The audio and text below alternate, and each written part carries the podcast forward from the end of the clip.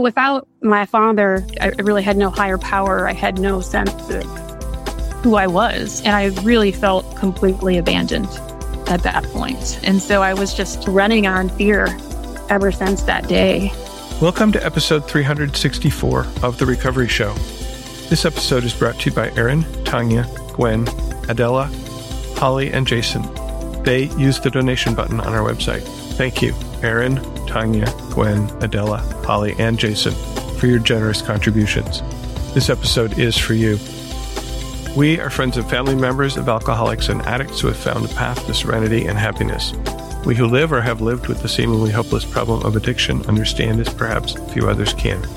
So much depends on our own attitudes, and we believe that changed attitudes can aid recovery. Before we begin, we would like to state that in this show, we represent ourselves rather than any 12 step program. During this show, we will share our own experiences. The opinions expressed here are strictly those of the person who gave them. Take what you like and leave the rest. We hope that you will find something in our sharing that speaks to your life. And my name is Spencer. I am your host today, and joining me today is Shannon. Welcome, Shannon, to the Recovery Show. Thanks, Spencer. Before we start, I need to say that there is mention in this episode of suicidal thoughts and actions. You brought us a couple of readings to start. I did. I'm a dual program member. I work both Al Anon and ACA programs, and I thought I would do a couple different readings, one from the literature for each of those programs. And the topic is fear of abandonment. So the first reading is from the Big Red Book of Adult Children of Alcoholics and Dysfunctional Families. It's actually from a chapter that's titled My Parents didn't drink, but I can relate. When they talk about family types, they're referring to all the different family types, which is one of the really great things about ACA is that it's a program of inclusiveness. So I just wanted to read a, a quick paragraph or two from there. We are more alike than we are different. Our experience shows that the codependent rupture, which creates an outward focus to gain love or affirmation, is created by a dysfunctional childhood. It is the same rupture among adult children of all family types. This soul rupture is the abandonment by our parents or caregivers. The abandonment sets us up for a life of looking outward for love and safety that never comes. The codependence of the adult child from the alcoholic or non-alcoholic home is the same and leads to the same loss of self. The codependence or abandonment by the parents is the seed of ACA empathy. The seed bears the fruit of identification and bonds together adult children of all family types. This identification creates a viable fellowship of such diverse people. As adult children from various families, we focus on ourselves for the surest results. We gradually free ourselves from codependent or addictive relationships. We also address our addictiveness. With addictiveness, we tend to use almost everything in our path to cauterize our continual bleeding of the soul. Food, sex, drugs, work, spending, religion, and people are fair game for a codependent ACA trying to feel safe or loved. Some of us describe feeling like a black hole pulling everything in our path into us, yet letting nothing escape, not even light. Our addictive relationships represent our impulse to heal our family of origin through our adult relationships. Because we were not consistently nurtured and not made to feel safe as children. ACAs from all families spend their lives chasing love and affirmation in other people who often cannot give it. The ACA focus on oneself is a proven remedy to this spiritual dilemma. The foundation of ACA identification comes from the laundry list or the problem, which describes a personality who fears people, has difficulty expressing feelings, and who can tolerate a high level of abuse or neglect without realizing the effects of such behavior. The adult child personality, the false self, lives in fear of being shamed and abandoned. Yet the person chooses relationships which do both. These common behaviors are the identifying traits which create ACA identification. This identification makes it possible for the adult children from different homes to come together and recover together without fragmenting into different groups. The language of ACA, grounded in our traits and literature, creates the critical mass that changes our thinking and behavior. With the support of the ACA fellowship, the true self emerges. Okay. Some of that is new to me because I'm not familiar very much with ACA. But sure. I hear abandonment in there uh, a few times and separation.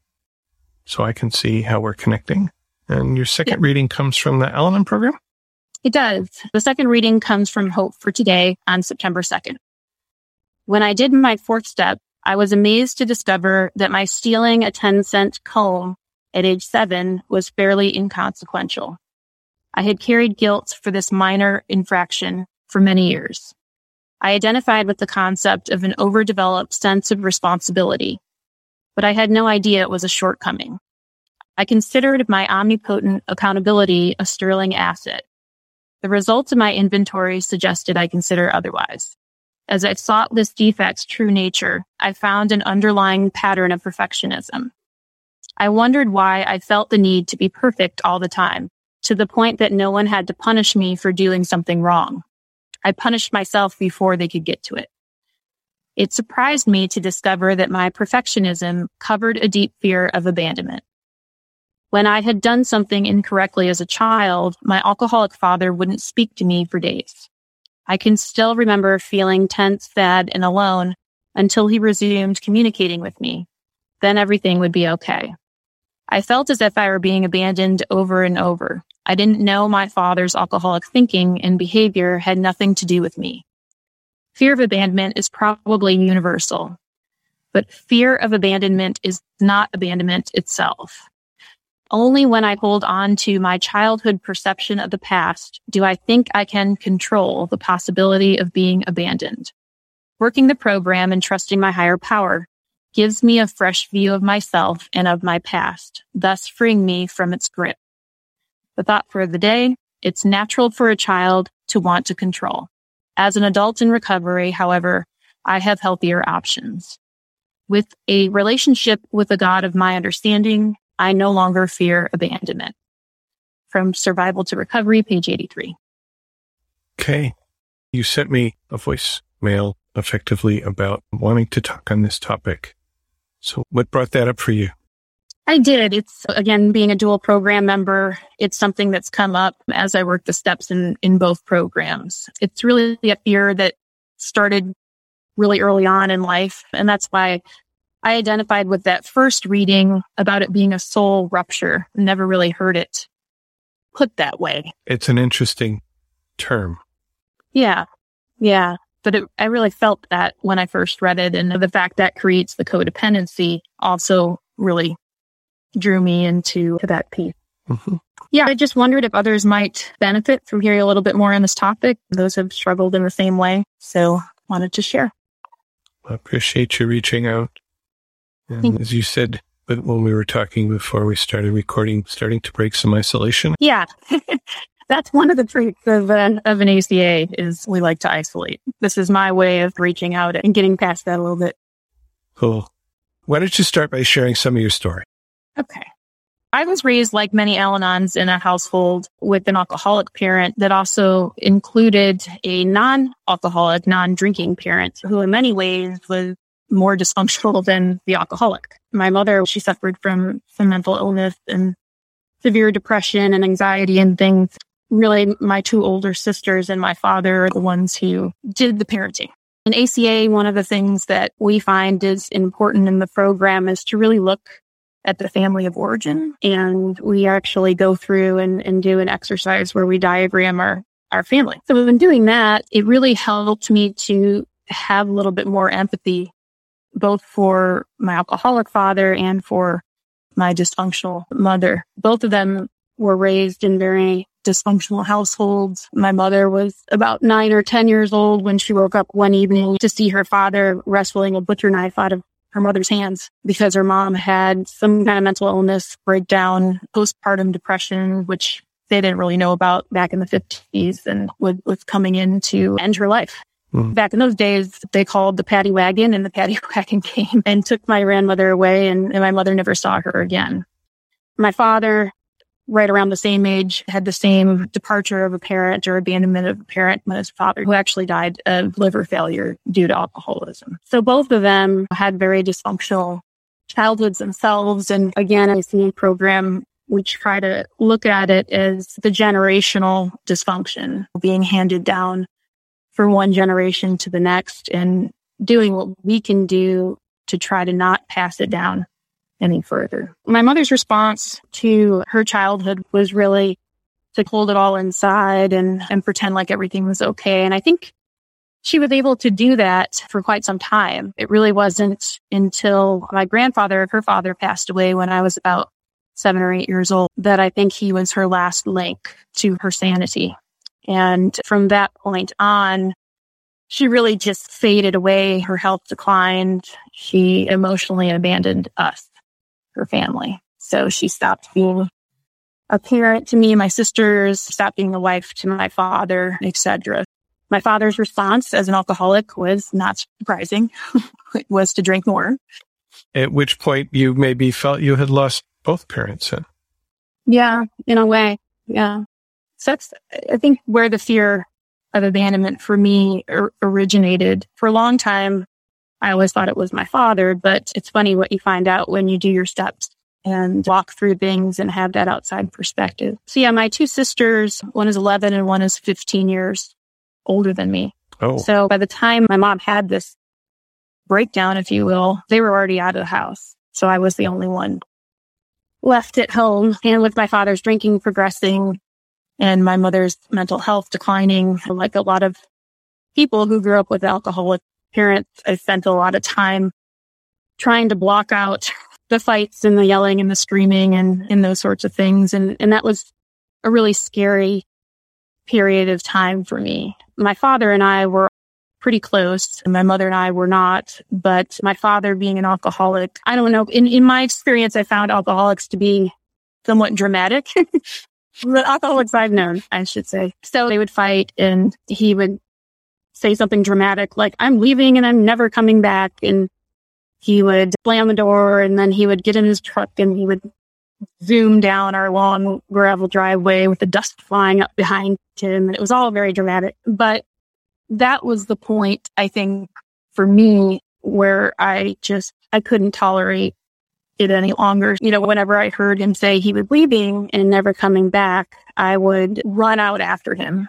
I remember being a little girl standing in the driveway and he would always stop at the end of our driveway. And I could see him see me in his rearview mirror.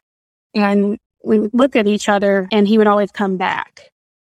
And he would always come back and he'd always tell my mother, you know, I only came back because of Shannon. So again, it was almost this constant cycle of being abandoned, come back and being abandoned and then come back. So that's really where it all originated for me.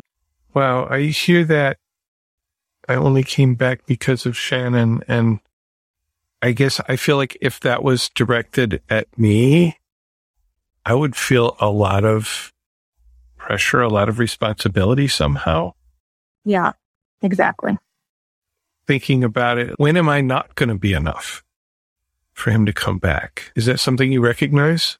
Yeah, I definitely recognize that. This, the funny thing is when you're going through this, you don't see these things, but in retrospect, it wasn't until I went through the steps with my sponsor that my sponsor said, you realize what a messed up thing that was for him to say and how much pressure that put on you as a child. And I had never heard anybody or I never thought about it that way. Well, as a child, you wouldn't. Mm-hmm. I don't think. Yeah. Yeah. From that point on, really two things happened. So one, to your point, there was a lot of pressure I felt anyways on me to be perfect and to take on this identity of being the reason why he would stay, if that makes sense. Hmm. Makes perfect sense. So in, in a lot of ways, and again, I didn't realize this until I got into working steps, but a lot of ways my father became my higher power. And I really lived my life trying to make him proud of me and doing things that I knew he liked to do and seeking that affirmation and safety from outside of myself, like we, we talked about in the reading. Yeah. So the other thing that happened, and again, goes back to what was mentioned in readings was I basically went from one bad relationship to the next. Again, didn't realize this until I, I worked steps with my sponsor and really started to see the patterns and how I was consistently in relationships with people who were just incapable of providing emotional support and being loving and, and responsible for themselves. Some of them were alcoholics, some of them weren't, but I definitely identified a trend of people who were most likely to abandon me w- without realizing it at the time. Yeah. I guess I'd like to think if you realized that was happening, that you would then do something different. right. Right. But I didn't. And then the perfectionism really ramped up. I just wouldn't do anything if I wasn't perfect at it. I became a workaholic and definitely had an overdeveloped uh, sense of responsibility for others. I remember I would read CPR manuals and I would study CPR manuals from cover to cover. And one time my parents fought and my dad threw something. He was never physically violent. He didn't believe in raising a hand to women in particular, but he would throw things. And I remember he threw uh, a pot or something and it hit our ceiling fan that had a light on it and it broke off in large shards and it actually fell down on my mom and sliced part of her thumb off. I just immediately sprang into action and packed her thumb in ice. So here I am, like this 11, 12 year old kid. Oh, geez. On the floor, like making an ice pack, trying to stop the bleeding for my mom. And we got to the hospital and the doctor was like, wow, like your daughter's really surprising. You know, at such a young age to know exactly what to do. But again, that was just how I was. I, I really felt like I was responsible for them. That codependency was something I clearly learned at a very young age. But I think that also shows a little bit of the positive side of the perfectionism. One of the things that I think our literature, at least Al-Anon literature, I haven't read much of the ACA literature, you know, it says is many of our character defects also have components that are assets. And mm-hmm. they're just turned up too far or something often.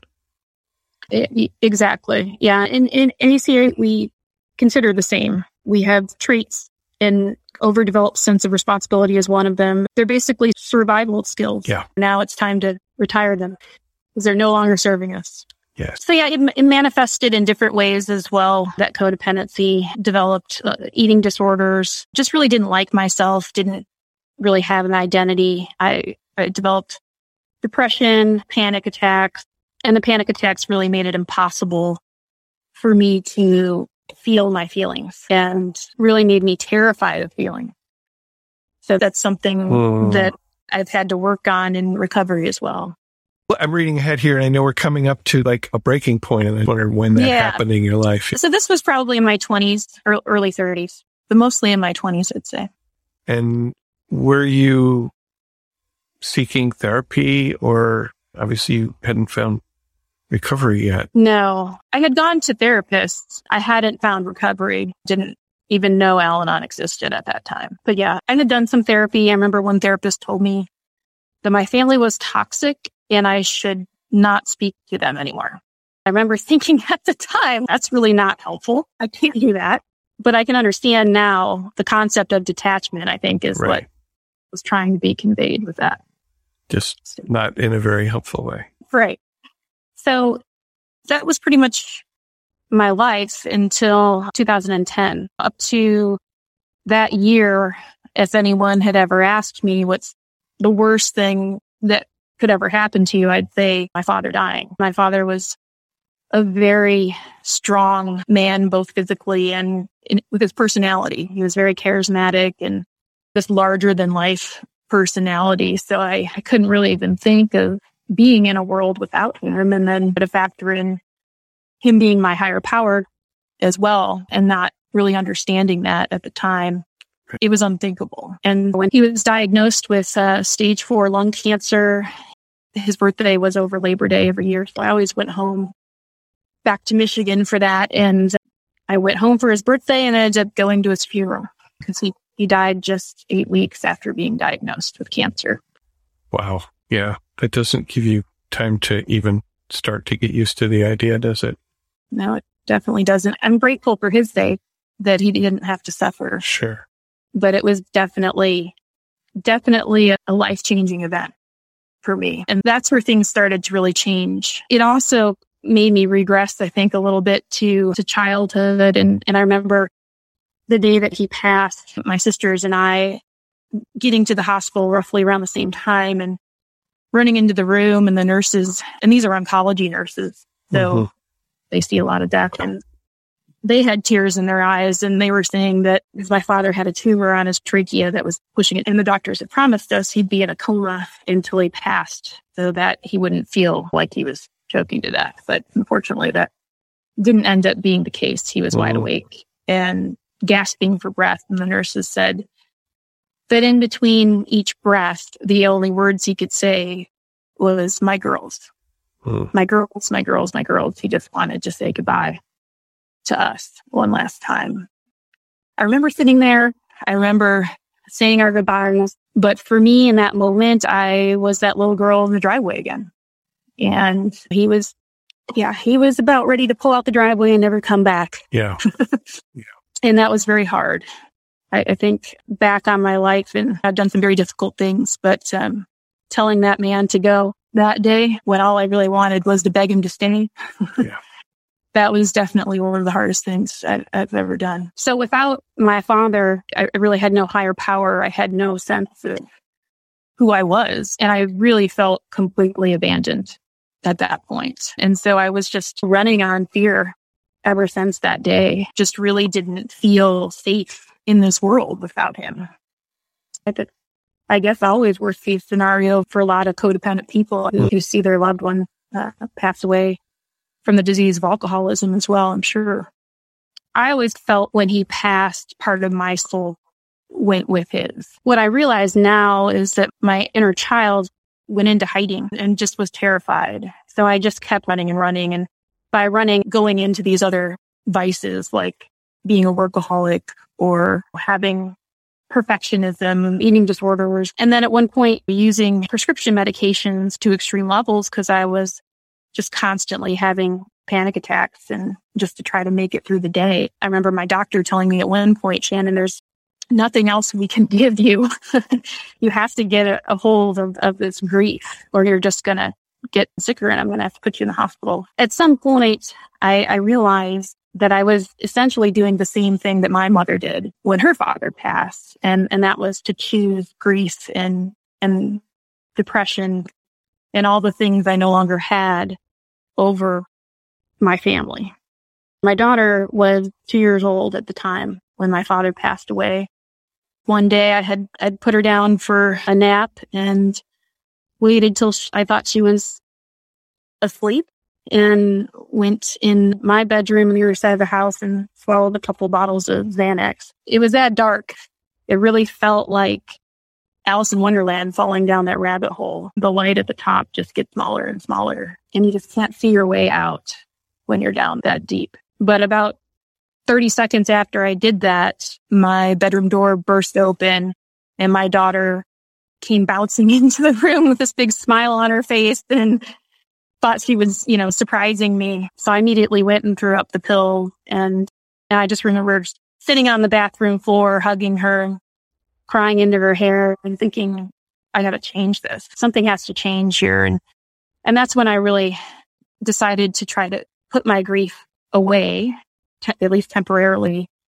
I didn't know it at the time, but I actually started making a gratitude list and chose to focus on, on the thing that I still had to be grateful for versus all the things that I had lost, which is obviously program stuff there that I didn't know was program stuff at the time.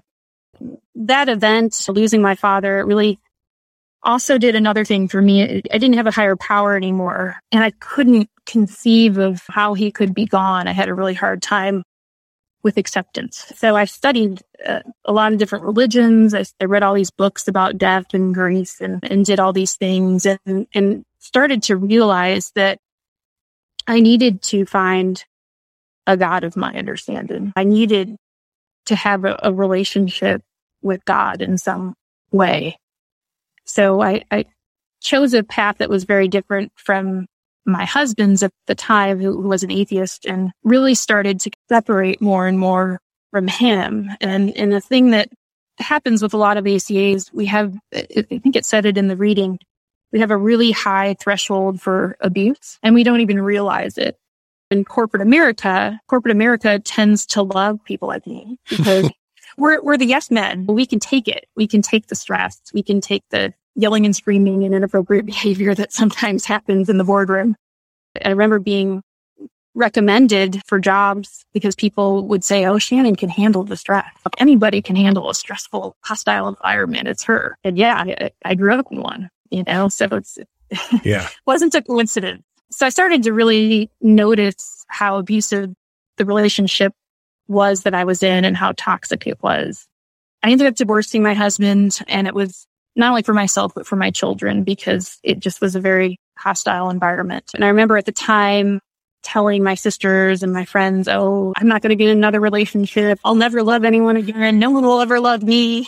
All these things that we tell ourselves. Two weeks later, I met my second husband, who of course was an alcoholic. At the time, he was actually working both AA and Al-Anon.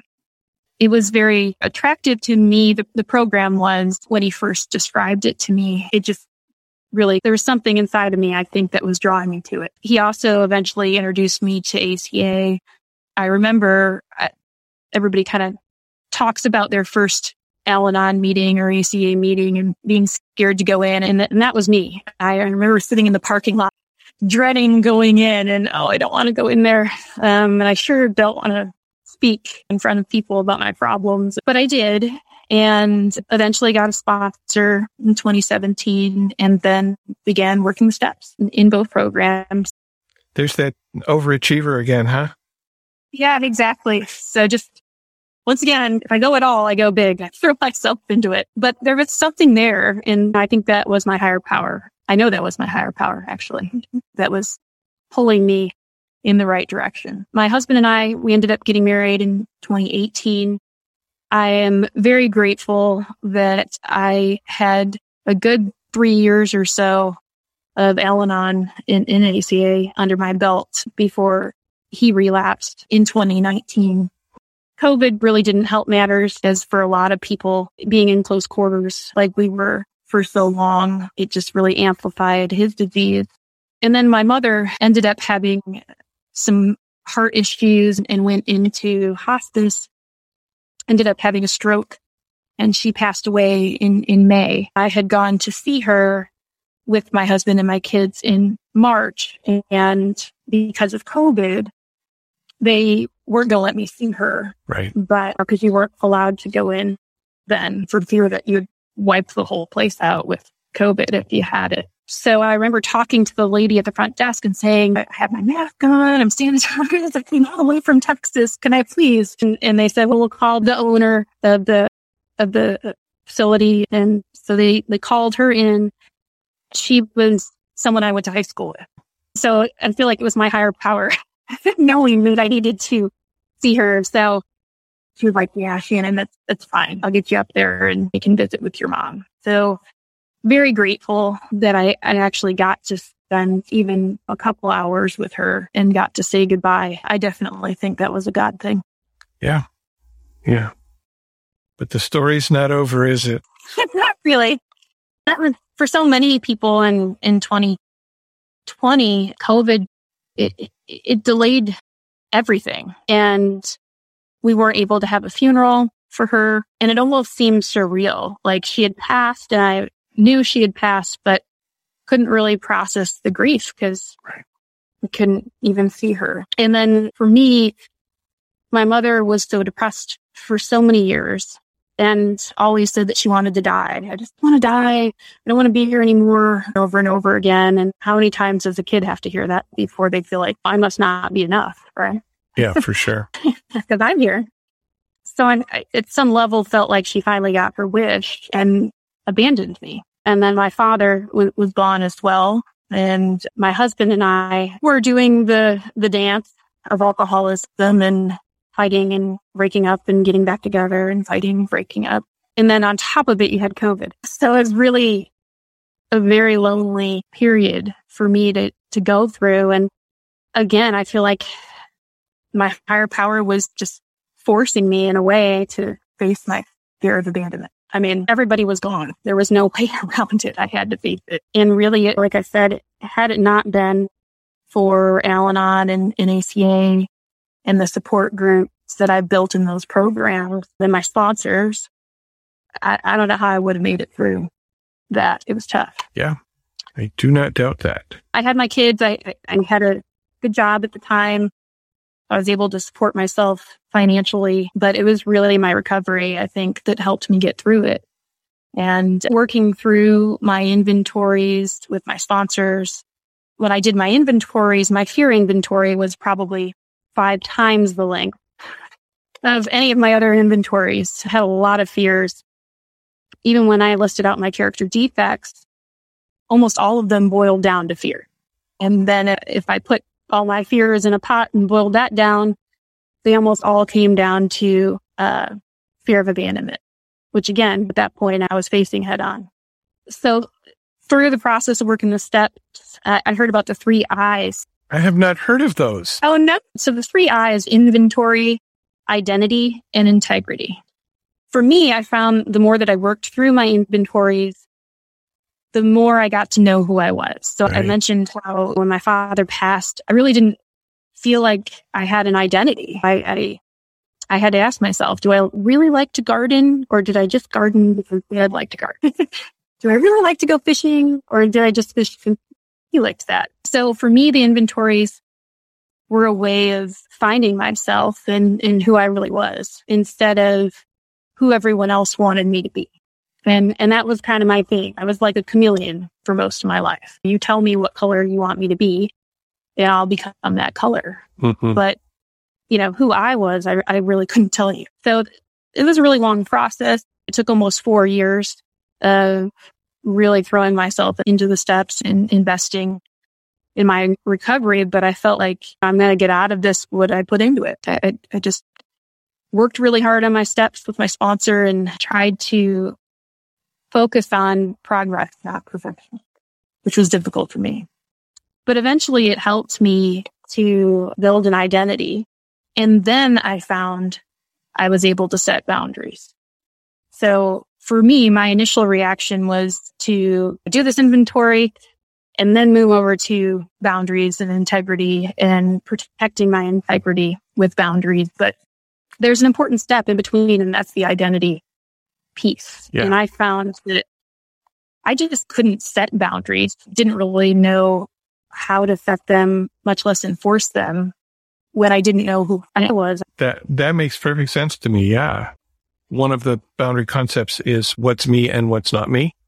If I don't know who I am, that's really going to be a lot harder, maybe a, uh, or impossible for me. If you don't know where you end and someone else begins. Yeah, yeah. absolutely. Yeah. Yeah. Well, it makes perfect sense. Yeah. And again, it wasn't easy. It, it took a long time and eventually I got it But the three I's that was really helpful for me in, in, in getting through some of these fears. When you say it took a long time, I always like to think about how long did it take me to get here? How long am I expecting it to take me to move away from, to reverse those things, right? Or to grow out of those things. If it took me almost 50 years before I got to recovery, do I expect everything to be better in a year or two or five? Exactly. Yeah. I, I think I like to look at that balance. Right.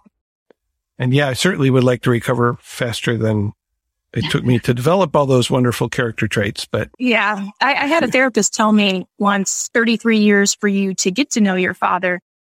It's probably going to take 33 years for you to unknow him. So looking at that way as well, it's so long to build these dysfunctional behaviors. I'm not going to let them go overnight. Yeah. Yeah. yeah. That is important to remember. I, I like to remember that when I feel like I'm not making progress.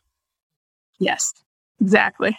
At this point, I've, I've worked through the steps. I've also found really important part of my recovery has been sponsoring others. And in ACA in particular, there seems to be a pretty short supply of sponsors. I've tried to help out whenever I can, but I get as much from my sponsees, I think is, or more maybe than they get from me. And one of the things that I, I realized after I contacted you about this topic was that a lot of us that grew up with alcoholic parents, when we get to step two, eh, come to believe that a power greater than ourselves could restore us to sanity. A lot of us never had sanity. So Yeah. we struggle with it stuck because we're like, how are we being restored to something that, that we can't even remember having? Maybe say, So- bring us to sanity. Yes. Yeah, exactly. For me, I ended up having to start the steps over three different times with three different sponsors because I never really felt, and maybe this is my perfectionism coming out now I think about it, but I never really felt like I got those steps. And I felt like I needed to go back and, and do them over until I really had that foundation with my higher power built. And I think the first time around my codependent behavior with my husband, when you're focused on somebody else and their actions, you can't see yourself. I guided through the first three steps. And then when I did it the second time, I was much less codependent on him and, and I could really focus more on, on this concept of a God of my understanding. Yeah, I could see that for sure. One of the turning points for me, I really didn't trust my husband when he was relapsing. And now that I think about it, I, it's funny to think I could. But at the time, I really beat myself up over it. Oh, I can't trust him. I can't be in a relationship with someone I can't trust. And I remember my sponsor was like, hello, he's in this resistance addiction. Of course you can't trust him. But she said something that really changed things for me. She said, why does it matter? You can't trust him. He's in his active disease. So she said, we're told our whole lives that we should trust people and love God. But what if we got it wrong? What if what we really need to do is trust God and just love people? Her saying, do you love him? And I said, well, yeah. and she was like, can you love him and put your trust in your higher power and be okay? And that's when my perspective, I think, perspective is, gosh, it's the majority of the problem we have, I think, but that's when my perspective was, Yeah. I feel like that's part of the power of the way we come together in our programs and listen to each other's stories, to each other's experience, strength, and hope is getting a different perspective. sure. Yeah. You look at things in a different way than I look at things, and I look at things in a different way than you look at things. And hopefully we can both learn something from each other. Yeah, and I think that's that's why sponsorship is so important. Yeah. be a perfectionist, I remember when I first started the program, I was just going to do the book by myself. You know, I can do that. But yeah, I really needed that other set of eyes that wasn't emotionally invested in my life to stop me and look at things differently. Yeah, I remember saying to somebody, you know, I don't necessarily need somebody who knows more than me, who has more program than me. I need somebody who's not me. Exactly. Totally relate to that. Since then, that's what I've really been focusing on in my recovery is turning things over to my higher power. I can't really say I'm one of those people that had this big, huge spiritual experience where I felt something blast into me like others do. I don't think very many of us do that. Yeah. For me, it was the little things. Yeah. So it was the things that I could never fix myself. And I would try to power my way through a problem. My sponsor had suggested a God box. And so I did. I got a God box and every time and without fail, I write my problem down that I've been struggling with. I fold it up. I put it in my God box. I say a little prayer and it's like magic. Things end up working out. For me, I feel like I, I need that visual and turning it over. That's just uh, something that's been really helpful for me. Eventually, my husband and I separated for about a month or so. I basically just had to get out of his way. That's what my sponsor kept telling me. He has a higher power. You need to stop enabling him, stop supporting him, and just let him go. I came to the realization, and this was my boundary, that I didn't want to live in a household and, and didn't want my kids to live in a household that included active alcoholism and all the violence and yelling and things that I had experienced myself as a child. So Mhm. my boundary was I don't want to live under the same roof with active disease. He decided that he wasn't done with what he was doing and, and he left. That was really difficult for me to be like to think that, oh, I'm going to set this boundary and it's all going to work out. And Yeah. Boundaries are not ultimatums. Boundaries are not commands. No. Nope. Nope. They are. He did his thing. I did my thing. And I really took that time alone to focus on my recovery and take care of myself. About a month or two later, he contacted me and asked me to help him get into a program, a detox and rehab program. And we got back together and, and things are okay now. I mean, it was messy. Things happened that I wish didn't happen, but we're both just taking one day at a time and working our programs and trying as best we can to stay in our own lanes and all that stuff. And, and that's all I can really do is try to live my life one day at a time. Absolutely true. Okay. You've talked about some of your tools. You talked about the God box. For example, what other tools have been helpful to you in recovery in general? Also in something you can use when that old fear comes up, because I'm sure it does. Yeah, it definitely does. For me, I really, because I was such a perfectionist and wanted to do everything perfectly all the time, meditation was almost impossible. First of all, my, my perception of meditation, I guess, was wrong.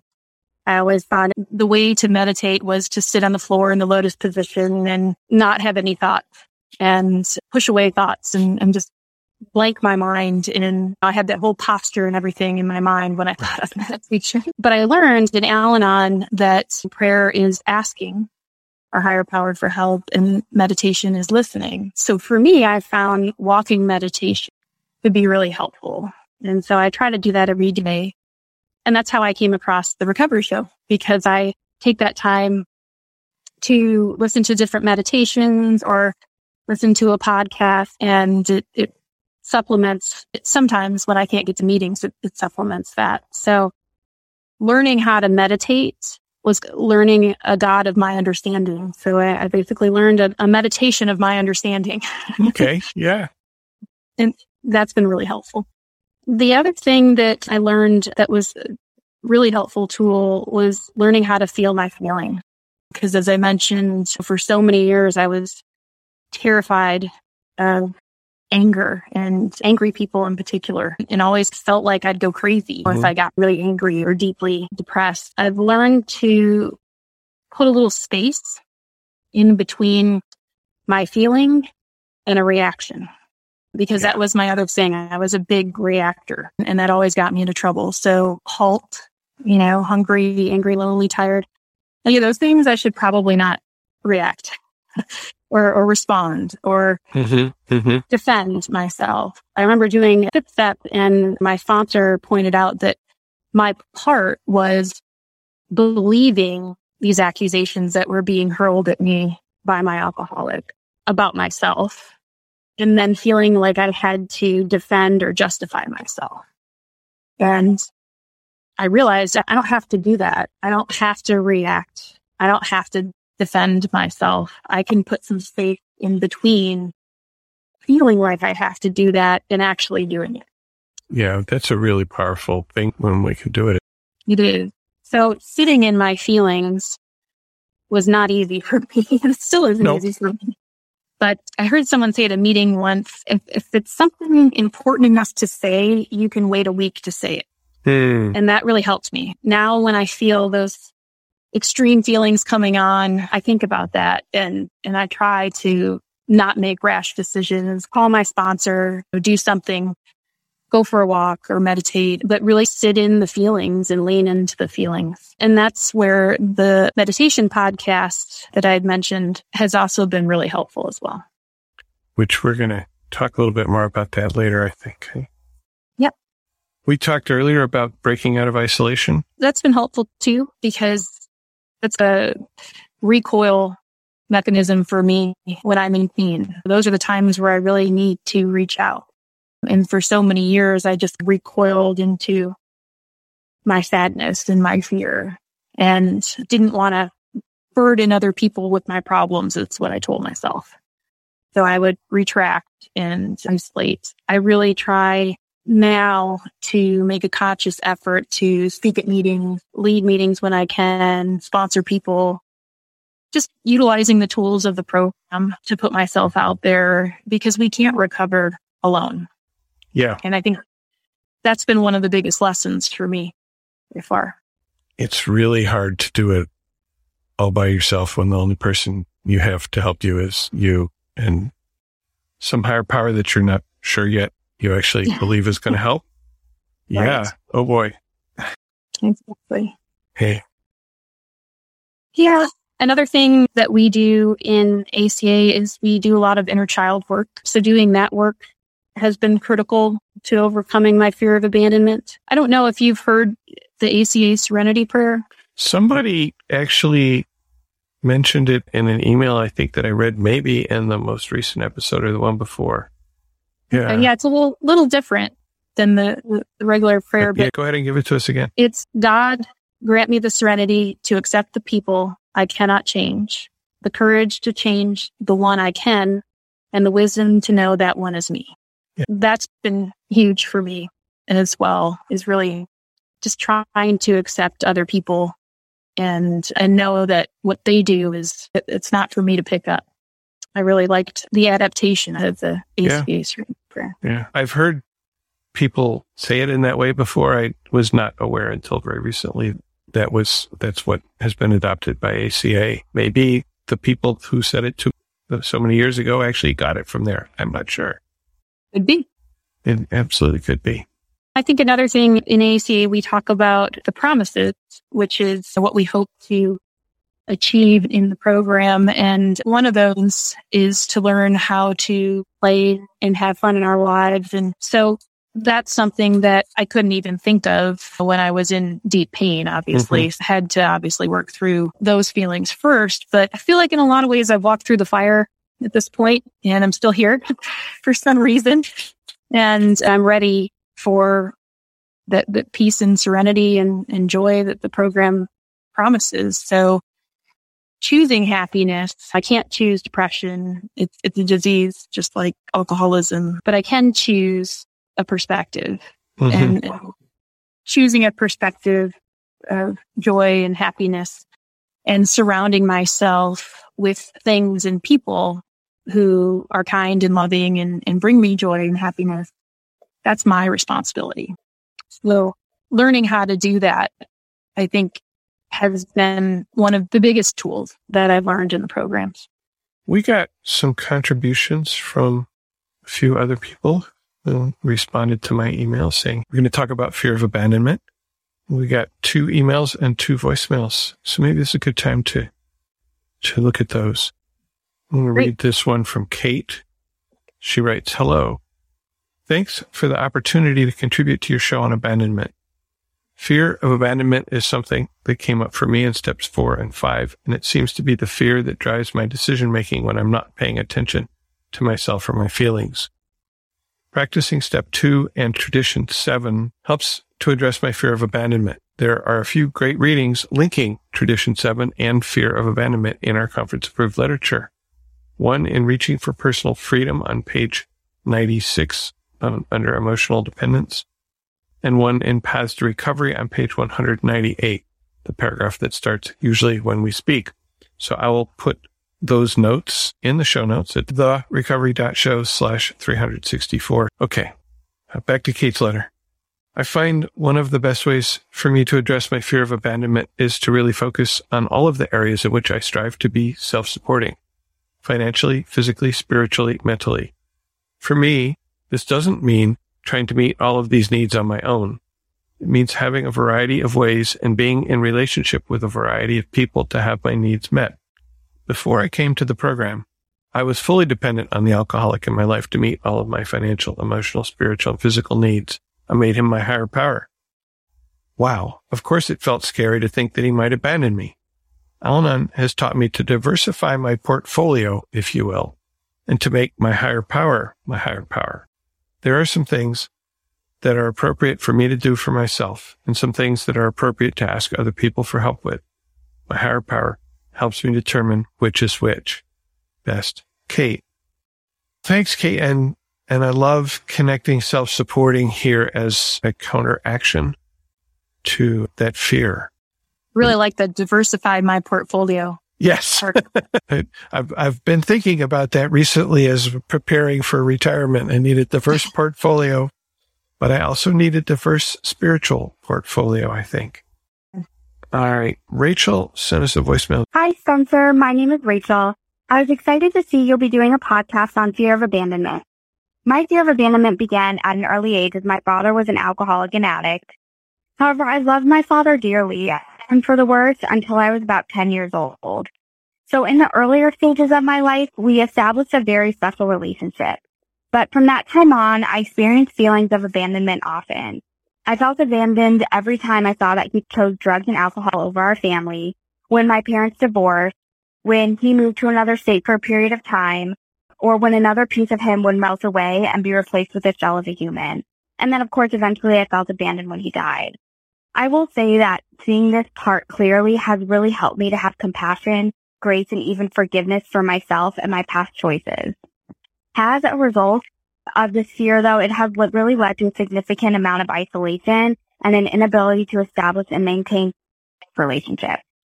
There are a handful of things that stand out to me that I have learned in program.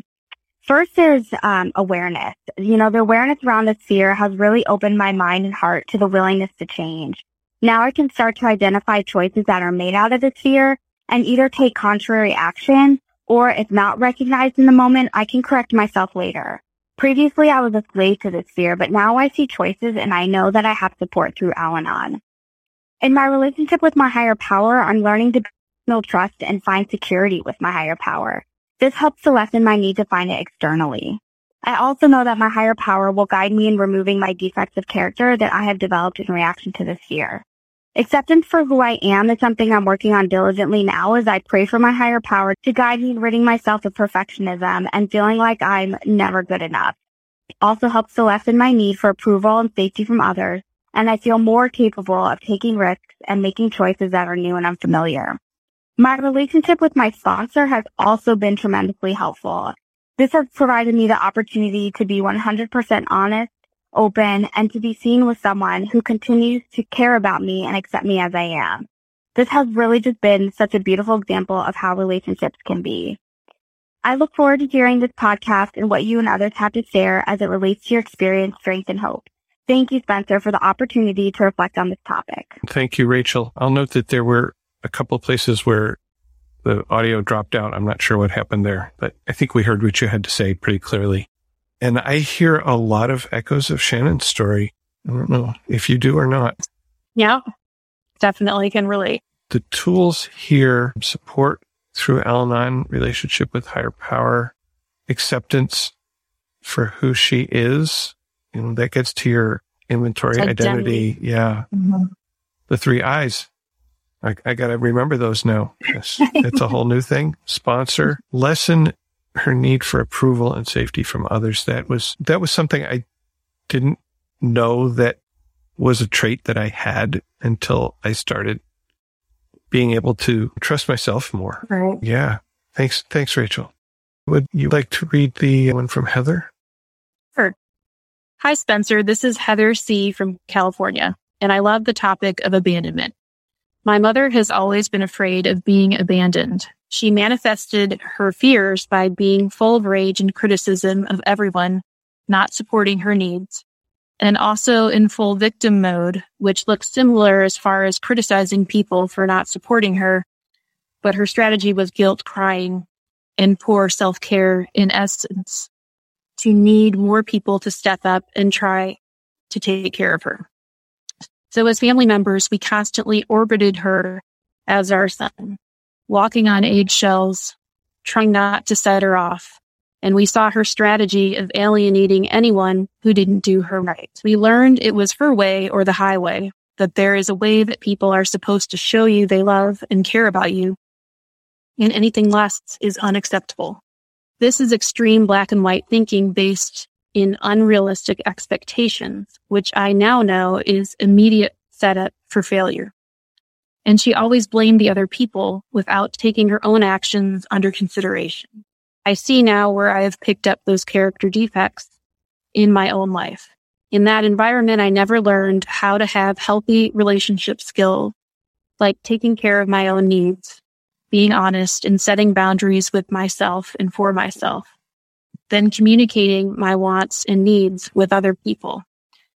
In my own relationships, I recognize where I have taken on old survival skills of extreme people pleasing, managing other people's emotions, and trying to force solutions in order to get things to work out in ways that I wanted or get people to demonstrate their love for me in very specific ways. In Al Anon, I have learned other more healthy relationship skills. I have learned most importantly through steps one, two, three, that people come into my life with all types of baggage, personal experiences, and their own survival skills. We're all just human. People may or may not show me they love me in ways that look like what I want. That's okay. Today I can accept that they have different ways, which I am powerless over. I can ask for what I want and they may or may not give them to me, but I can accept what they give me as the best they're capable of giving and then make a choice whether I am willing to live with that or not, knowing that I am well supported and protected. I just experienced one simple example of this over the weekend. I love to dance. My husband never wants to.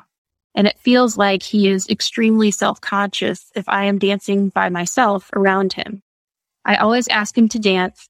Then I get upset when he makes excuses not to. So for years, I have stopped dancing, which has made me resentful. I chose to give up something I love because I was afraid of him criticizing me or giving me grief so much that I would lose him or it would be traumatic for me. I also started to only choose to do activities that he was interested in so we would be together, even when I didn't want to do them. The truth is this. He has his own fears about dancing, which I am powerless over. But that doesn't affect my love of dancing. I now know I have so many choices. Keep prioritizing his enjoyment over mine and continue to build resentment. Accept him for who he is and never ask him to dance again. Accept him as he is without criticizing him for his fears and keep asking, but getting out of the results of the answer. Dance whatever I want to, regardless of whether he wants to or not, or what he feels about it. This weekend we were out with friends. I was feeling the music and got up and just danced by myself. Of course, I felt his eyes on me and no, not because he thought it was sexy. Haha. I could feel his insecurities bubbling up. Then I asked him to dance with me. He gave me his typical excuse about not really liking the music. I got upset inside. I sat down with it and felt my old tapes start in my mind. Then he asked me to scratch his back, and I made a quiet but snarky comment about him never doing anything for me. Yep, I saw my petulant child go tantrum. I can't always trust my first thought because that's my ego reaction of old hurts. But I can trust my second reaction, which is steeped in Al-Anon program. So I halted my distorted thinking that sounds like he never does something just because I want to, even if he doesn't want to, just to make me happy. How can I be with someone who doesn't support me? And replaced with choose joy. Then I got up and danced by myself. I really let myself enjoy it. Then a favorite song of ours came on, and so I asked him gently and lovingly to get up and dance with me. He begrudgingly did. I was extra loving with him because I am aware of his discomfort which is not mine. I was able to support myself and honor what brings me joy without dishonoring him. Truth is also that I probably prefer dancing by myself than with someone who doesn't enjoy it. And now I can let go of the fantasy of how a partner should want to always dance with me or do it even if he doesn't want to. What I have learned about abandonment is that my fears lead me to abandon myself by putting other people's needs, fears, or joy above my own. When I can accept what I am powerless over other people and then move into faith that my higher power will never abandon me and wants me to prioritize myself and choose joy. I can make choices that support myself and build self-esteem. This helps me realize that I don't have to be afraid that others will abandon me because I know I will always have my own back. My higher power will and my spiritual family surrounds me with loving support team. Thanks for letting me share about this today and thanks for your service. Heather C. Thanks, Heather. I, I love that it, she starts out. I love the topic of abandonment. The enthusiasm here is amazing for something that is kind of scary, I guess. Yeah. I hadn't thought about, she talks about survival skill of extreme people pleasing, and I hadn't thought about how that for me comes out of fear that you won't like me, you won't want to spend time with me, which is also a form of fear of being abandoned, I think, isn't it? Absolutely. And I can relate to the story about dancing. I have things that I like to do that my partner of over 40 years doesn't like to do. And for a long time, I thought I couldn't do them. Sure. Mm-hmm. I could really relate to that as well. And I, I felt like she was describing my mother in that first paragraph. That was how we were. We had to walk on eggshells around her always, which is what taught us codependent behaviors that have come up for me later in life. So I could definitely relate to that. Now I'm going to play this voicemail we got from Danny. Hey, Spencer. My name is Danny. And on the topic of fear of abandonment, I've, I've had that pretty much my whole life, probably as a result of growing up with some inconsistent parenting from an alcoholic parent, a single mom. And I notice that all the time. Like I notice that whenever I'm in a relationship, I notice that fear comes up and manifests in different ways. Right now, I happen to be going through a potential breakup with a partner who, who I felt hasn't been there for me as much as I wanted that partner to be. Works a lot. His parenting schedule turned out that for the past year and a half or so that we've been in a relationship, we tend to see each other about one weekend every other week. I haven't liked that, but I've been putting up with it. And I finally came to the realization that actually it, it hurts a lot. It hurts me a lot more than I had been realizing that I didn't have the amount of connection with my partner that I wanted. And I had not been really speaking my truth about that because of fear of abandonment. If I tell him that I can't abide by this, then he will leave. And so I just made excuses for him and for me, how the situation is going to change when XYZ or ABC and nothing changed. What's so interesting about this fear of abandonment is I realized this past week actually was that in not telling him what my truth was, that this is not something that I can accept in a relationship. I need to see you more often. I need to be in each other's presence more often. By not being truthful about that, I was actually abandoning myself. And that self abandonment is what causes so much pain. It's just so interesting. Like the things that we fear in others in my experience, so often are things that I'm not providing to myself. It, it just comes up in countless different ways. And I actually did this past week speak up about it with him. And maybe the relationship isn't going to survive. Maybe it will end up breaking up. I don't know. But I also know that I'm going to be okay. And if I stay in a situation that is so fundamentally against what feels true to me, that I'm doing more damage to myself by abandoning myself than any damage that someone else leaving might cause. I just wanted to share that because I'm going through it right now.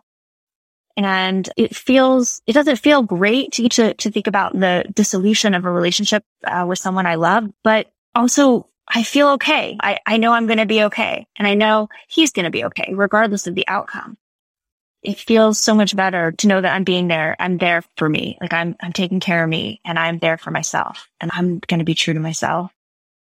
Thanks for uh, listening and um, thanks for the topic. What spoke to you in, in what Danny had to share? The part about speaking her truth, I can definitely relate to that piece, especially in the context of a relationship. and not wanting to speak about what I need to mm-hmm. be okay and just going along, going with the flow and, and doing with whatever my partner wants to do over just admitting that the relationship isn't working even. That's a truth.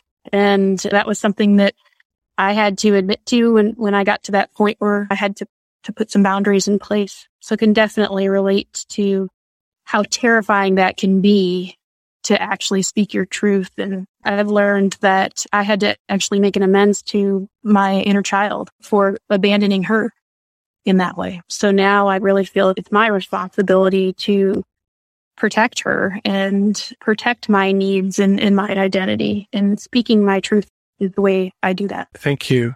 Thank you so much for breaking out of your isolation and, and speaking your truth. Thank you. We had a couple more shares come in after we had recorded the episode. I have a voicemail from Kathy O. Hi, Spencer. This is Kathy O from Southern California, and I'd like to share on the topic of fear of abandonment. It's actually what drove me to seek another program. I've been a longtime member of Al Anon, and it really helped me and saved my life. But when I read the 14 characteristics of an adult child in the ACA literature, number 12 or trait 12 is what drove me to seek recovery in the ACA program. That trait 12 is we are dependent personalities who are terrified of abandonment and will do anything to hold on to a relationship in order not to experience painful abandonment feelings, which we receive from living with sick people who are never there emotionally for us. This is what I could identify with. I grew up with the disease of alcoholism and I never understood how if my parents provided for me, put a roof over my head, we had clothing and food, but I didn't understand how emotionally and spiritually I felt abandoned because those needs were not met.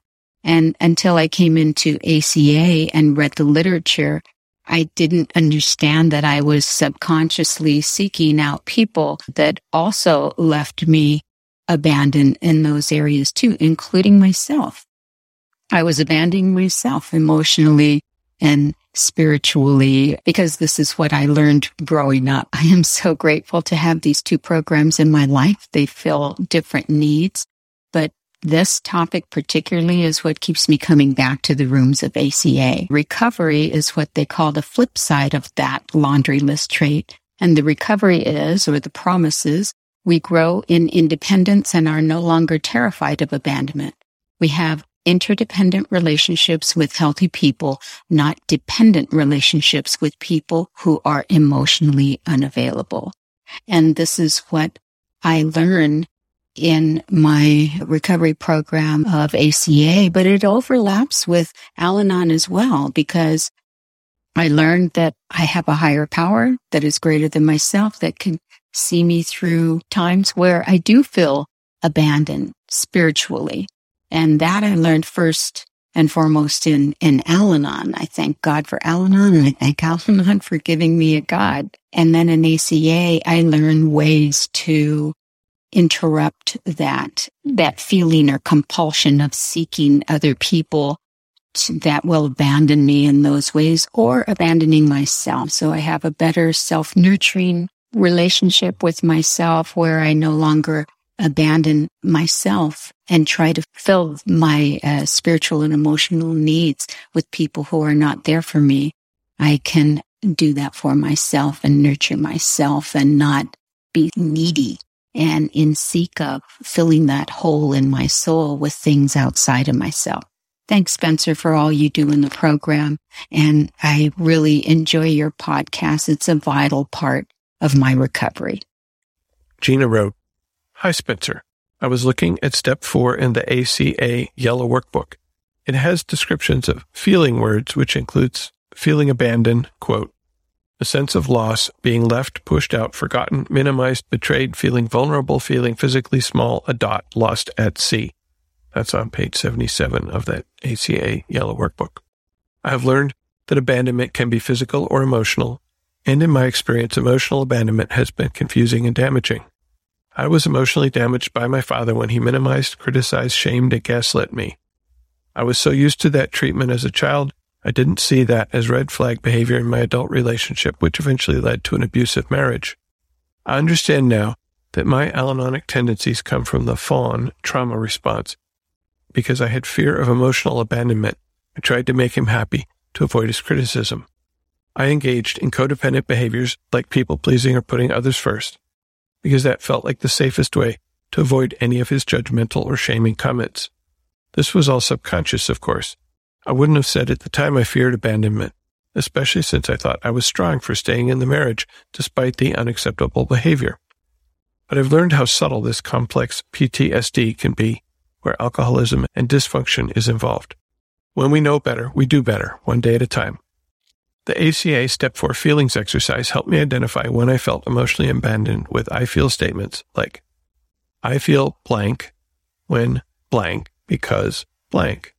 For instance, I feel emotionally abandoned when someone makes a joke at my expense because it activates my historical shame from when I was laughed at as a child.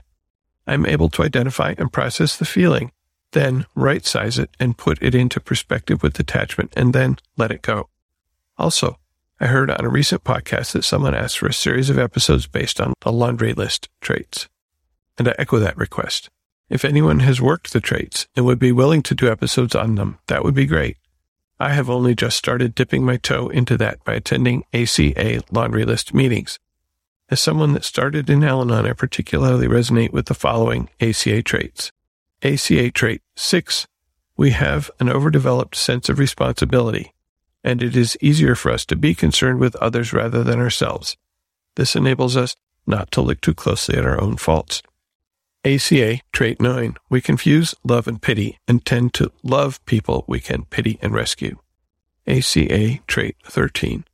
Alcoholism is a family disease, and we became para alcoholics and took on the characteristics of that disease even though we did not pick up the drink. ACA trait 14. Para-alcoholics are reactors rather than actors. Thank you for all of your service. The Recovery Show is such a resource library. Keep well and stay safe. Gina. Thanks, Gina, for that. And you've just added some ACA information to our library. How about that? And thank you, Gina and Kathy, for contributing to this episode. We will take a short break and then uh, we'll continue with our lives in recovery, where we talk about how recovery is working in our daily lives recently. I asked you to pick music and you did. Want to talk about the first one? Sure. Our first musical selection, which you can listen to on the website at recovery.show slash 364 is by Neko Case. And it's a song called I Wish I Was the Moon. For me, it really touches on, again, feeling my feelings and, and, and feeling grief, in feeling abandonment and loneliness. The lyrics, God blessed me. I'm a free man with no place free to go, paralyzed and collared tight. No pills for what I fear. This is crazy. I wish I was the moon tonight. Chimney falls as lovers blaze. I thought that I was young. Now I've freezing hands and bloodless veins. As numb as I've become. I'm so tired. I wish I was the moon tonight.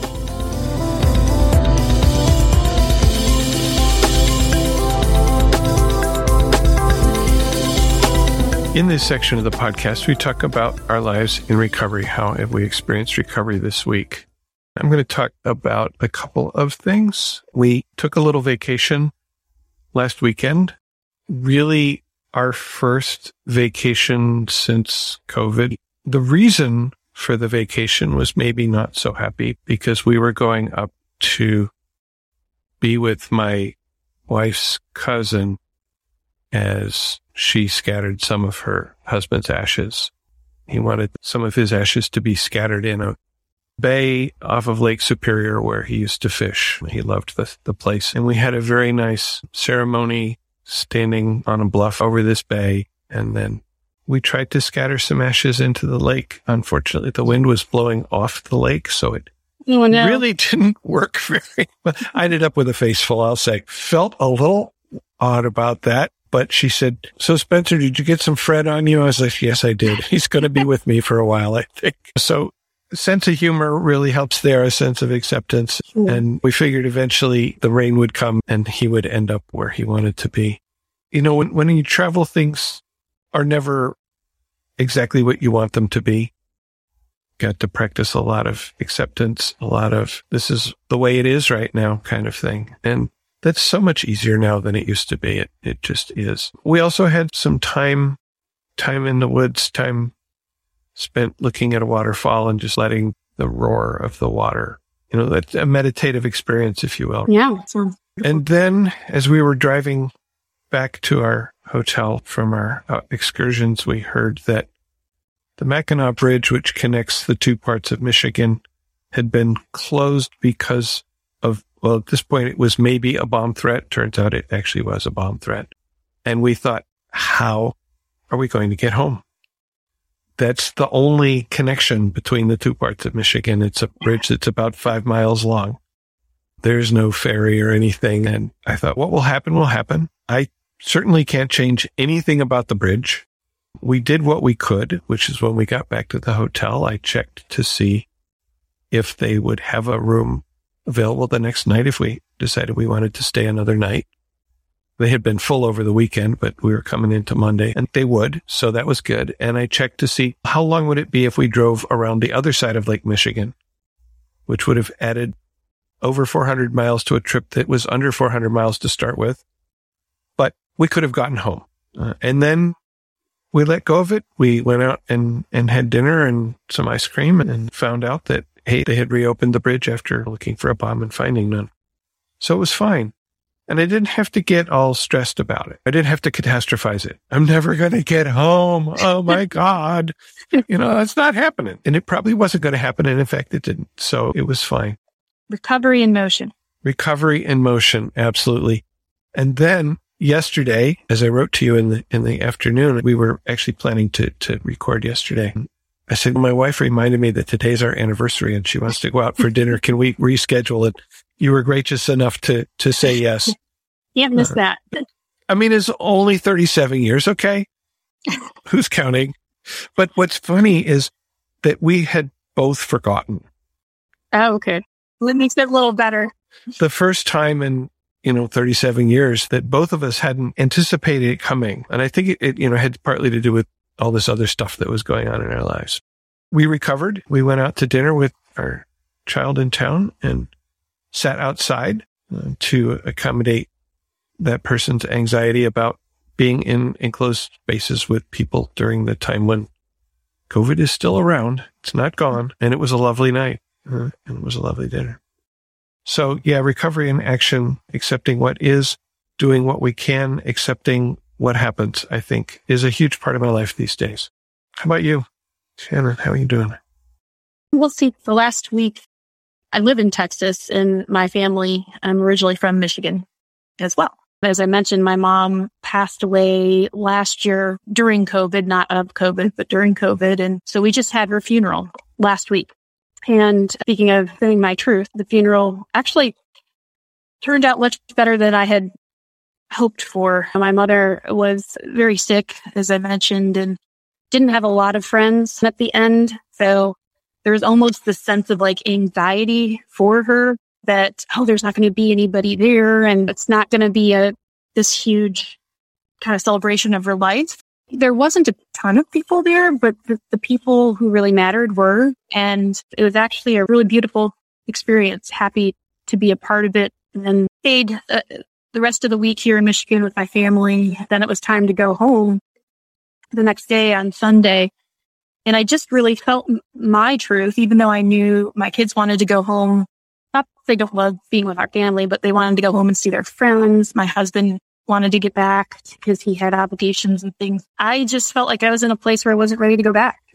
I talked to my husband and changed my flight and stayed another week. So I've been spending the week with my sister in her beautiful new lake house on Sage Lake in Michigan and working from here all week long. And, and then I go back on, on Sunday.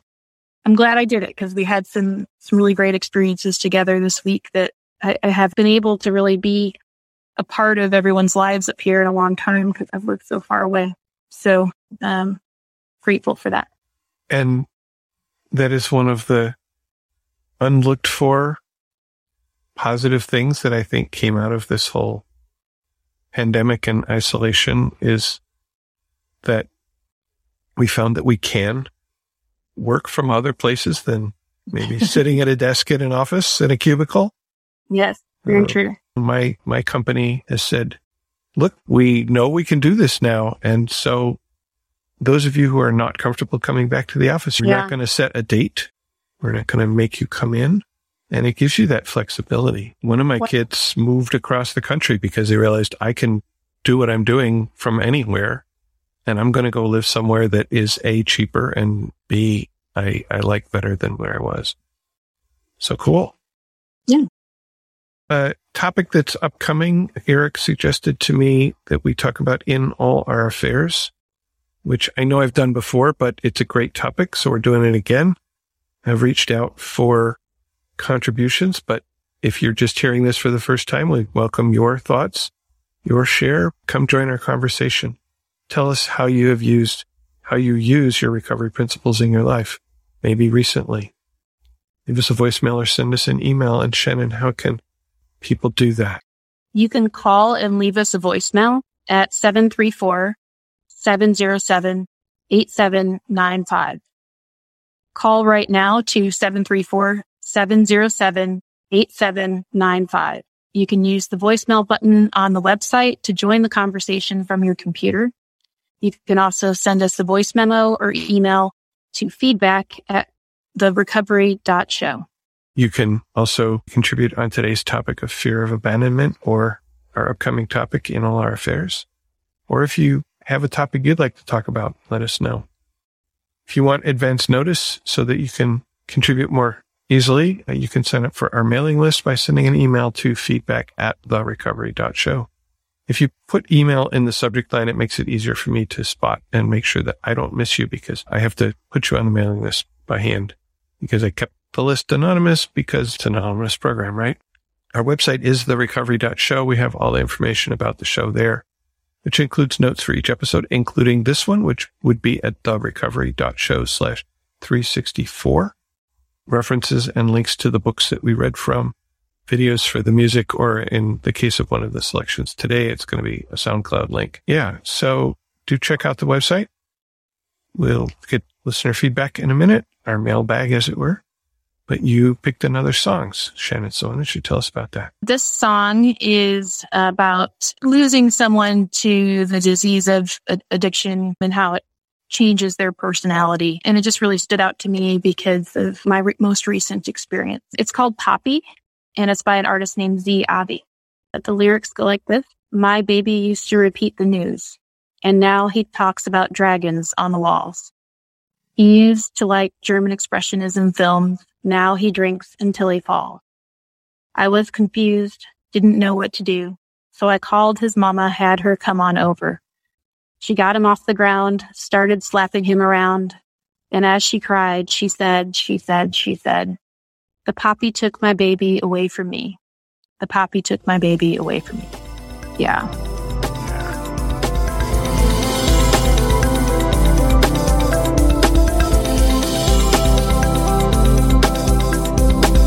What did you have to say this week? Margot wrote, Hi there. I hope this email finds you well. I have to say, I love your podcast, and it's really made me rethink my recovery and the steps I have taken to help me process my own situation and navigate through life while being part of an emotionally dysfunctional family and a father struggling with addiction for now half of my life.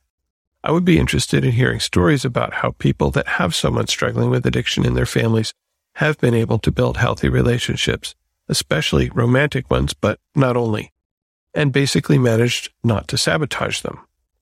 I'm 30 years old and I have now struggled for a while to find someone with whom to build a healthy relationship. I very often find myself being attracted to men that fear commitment or that need rescuing, but are rarely showing up for me when I need them to be. I'd love nothing more than to break that vicious cycle and hopefully start building a future with someone. I'm very conscious that this vicious circle is a reflection of myself and that I am most probably take a part in sabotaging these relationships as well, not even realizing it nor understanding my responsibility in these situations. P.S. I am French and writing from London, where I have now been living for almost six years. Your podcast really helped me through lockdown this past year, and I promise to send a voice note next time I contact you. Thank you so much, Margot. Thank you for writing, Margot, and suggesting a topic of how to build healthy relationships when all you learned growing up was dysfunction. Something like that. I don't know. If that topic strikes you, why don't you drop me a line and maybe we can make it into an episode? Thanks. Kathy wrote it, and I did have some correspondence with Kathy that she was okay with me reading this letter into the podcast. So here we go. Hi, Spencer. I'm writing after having listened to the Sympathy, Empathy, and Compassion show. I've been a long-time listener, and this is my first time writing to you. During the podcast, I heard a caller, Susan, who mentioned having compassion for her alcoholic father. At the end of her call, she mentioned her sister who didn't have a relationship with him. After her call, I heard comments from you and the co-host. What I heard was, if people work a program, it makes it possible to have relationships with alcoholics. I was a bit surprised by the caller in the comments. You see, I am the sister. I've been sober for 34 years and in Al Anon for over 10, and I have been fortunate to have access to mental health resources, including therapy, for many years. I have worked very hard to overcome abuse. I'm glad Brene Brown was mentioned at the start of the podcast and that people who have better boundaries have more compassion. Brene Brown also shares that shame is either the message not good enough or who do you think you are? Having been in meetings for years, I sometimes feel that the program can be used to shame those also seeking recovery and healing. I've done this myself. The message sometimes offered is that if I were working a better program, if I were healthier, if I had a stronger connection to my higher power, I would be good enough to have relationships with abusive alcoholics. And the failure to have a healthy relationship or any relationship is my failing. Isn't this the same broken message I showed up to my first Al Anon meeting with? Quote, it's all my fault. What I have found on my journey in recovery is some relationships, the only choice that worked for me is to let go. Al offers that I don't have to accept unacceptable behavior from anyone. In the big book and the chapter Working with Others, it suggests that we work with people who genuinely want to get sober. If not, we don't waste our time. We move on to the next candidate. I apply this to people I allow in my life today. It has been helpful. I spent some time thinking about whether or not to write in and decided to be authentic and courageous and speak up. Maybe share a viewpoint that is new or offers insight for someone else. Today, I am good enough. I am worthy of love and belonging, even if I choose not to have a relationship with my father. Thank you for sharing your recovery, Kathy. And Kathy, thank you for writing and thank you for calling me to a little bit of account there.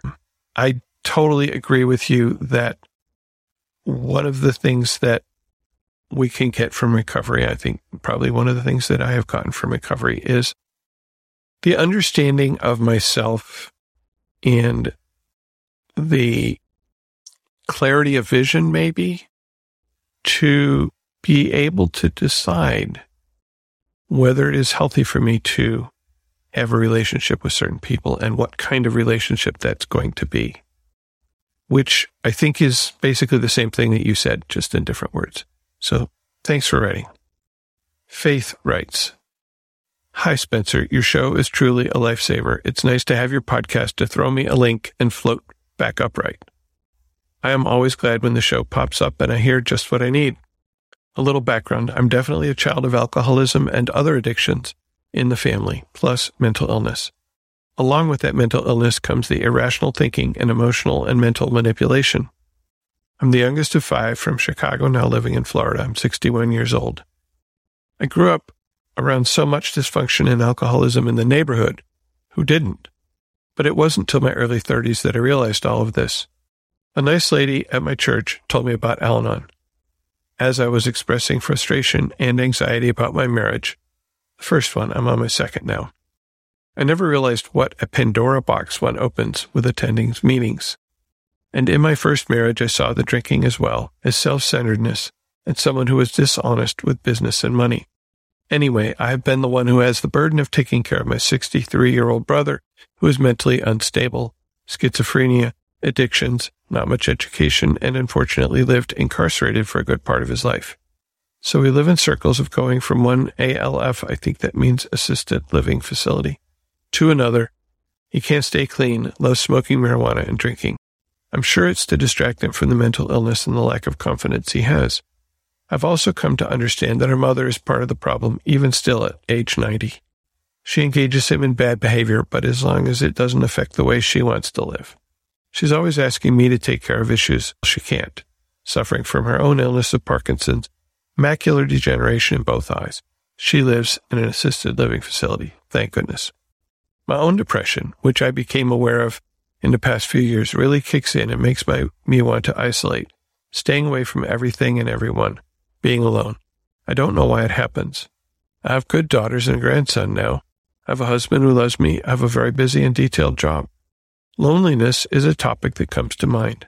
Even in a world of family and friends and coworkers obsessing over one's own sanity and staying normal is such work and can be so exhausting.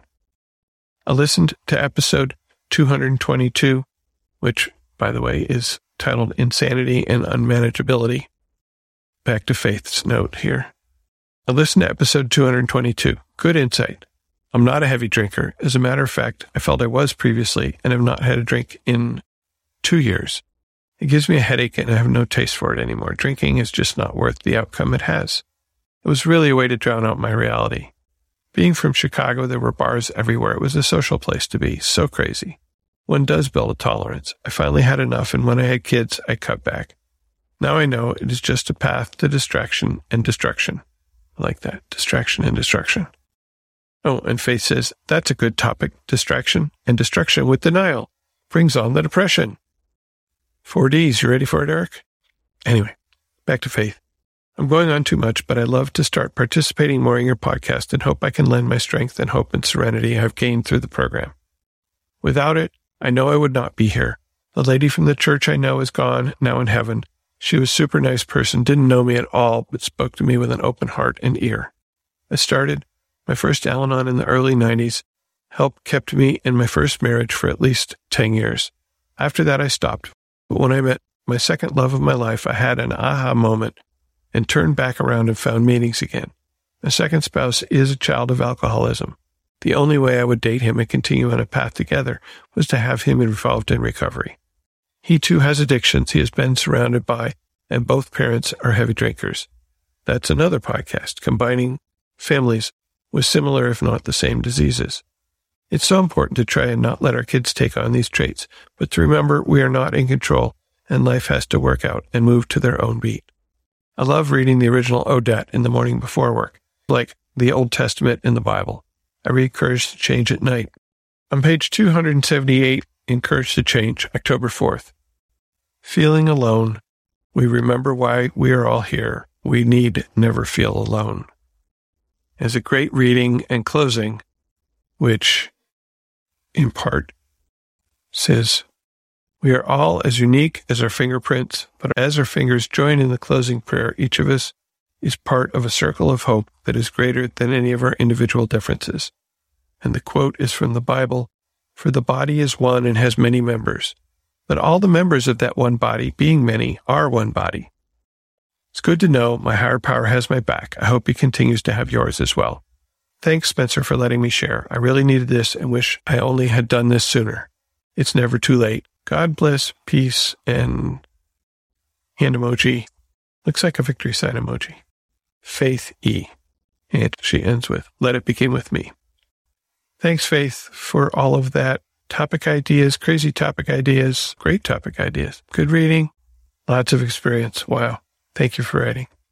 Ben writes, Hi, Spencer. I know your episode on how Al Anon can help after a divorce is a couple of months old now, but I'm well behind on my podcast since my office hasn't reopened yet, and so I don't have a commute. As someone who divorced while in program, the episode really resonated with me. There is one kind of scary element of ending a marriage with an alcoholic qualifier that I experienced, but you and Pat didn't really go into. Dating again. For me, it was an eye opening experience. I thought I had recovered a lot after a few years in program, yet somehow, the first woman I dated after my divorce had the exact same profession as my ex wife, and I eventually realized also had a drinking problem. What were the odds? Three question marks. In hindsight, probably about 100%.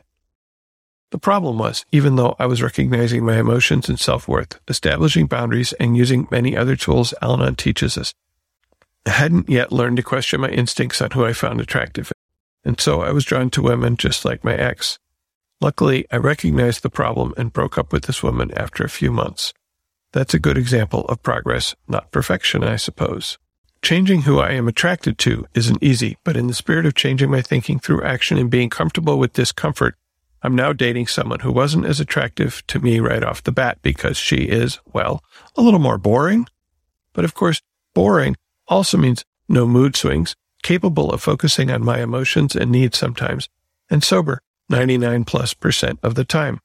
In other words, it's a much, much healthier relationship. Maybe the first healthy romantic relationship of my life. I wanted to share my experience because anyone in Al Anon who gets divorced and starts dating again will probably have to reassess who they find attractive and take some risks dating people who don't feel like such a natural fit in order to avoid ending up with someone they'll ultimately have to add to their list of qualifiers. Best, Ben. So true, Ben. So true. I've heard a lot of people say, I just have a broken picker when it comes to picking romantic partners.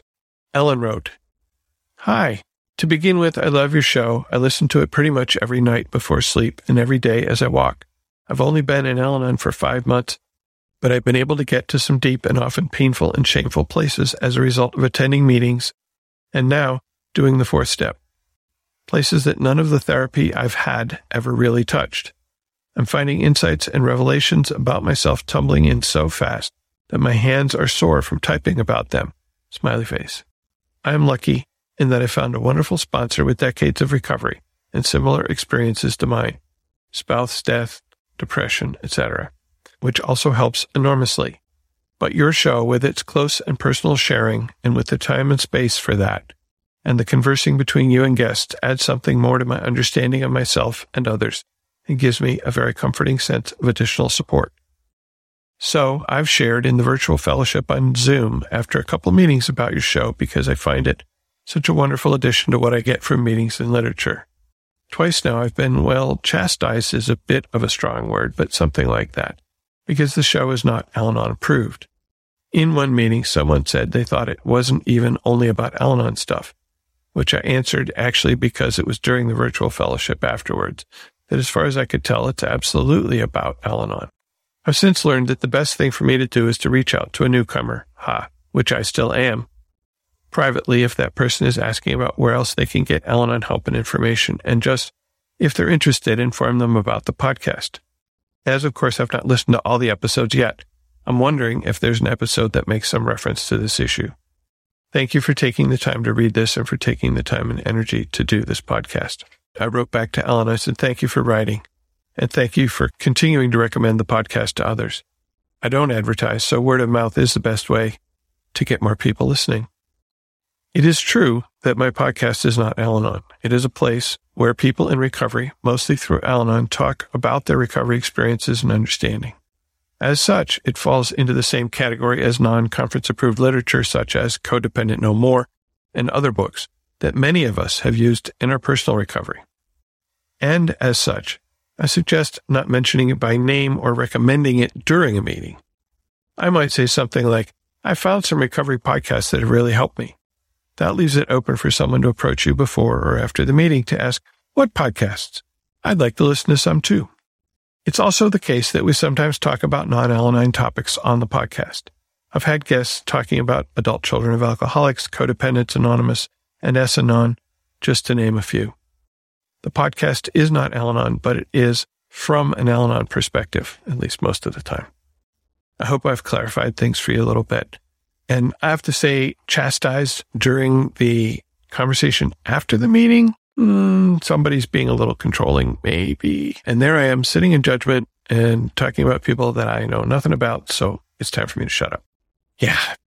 Ellen also asks, have we done an episode on this? I think not specifically. I, I know it's come up a, a few times, it probably mostly in the listener feedback section.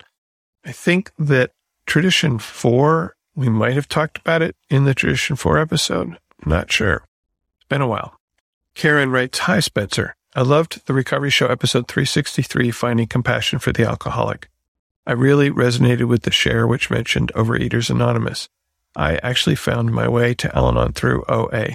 Being a member of OA led me to the understanding, along with seeing a skilled therapist, that I grew up in an alcoholic home, had a history of alcoholism and untreated Al Anons on both sides of my family, and was in a relationship with an alcoholic. And over time, Al Anon became my primary 12 step community. Coming into Al Anon with some understanding of my own addiction issues and unhealthy relationship with food and my own precious body helped me find some compassion for the alcoholic.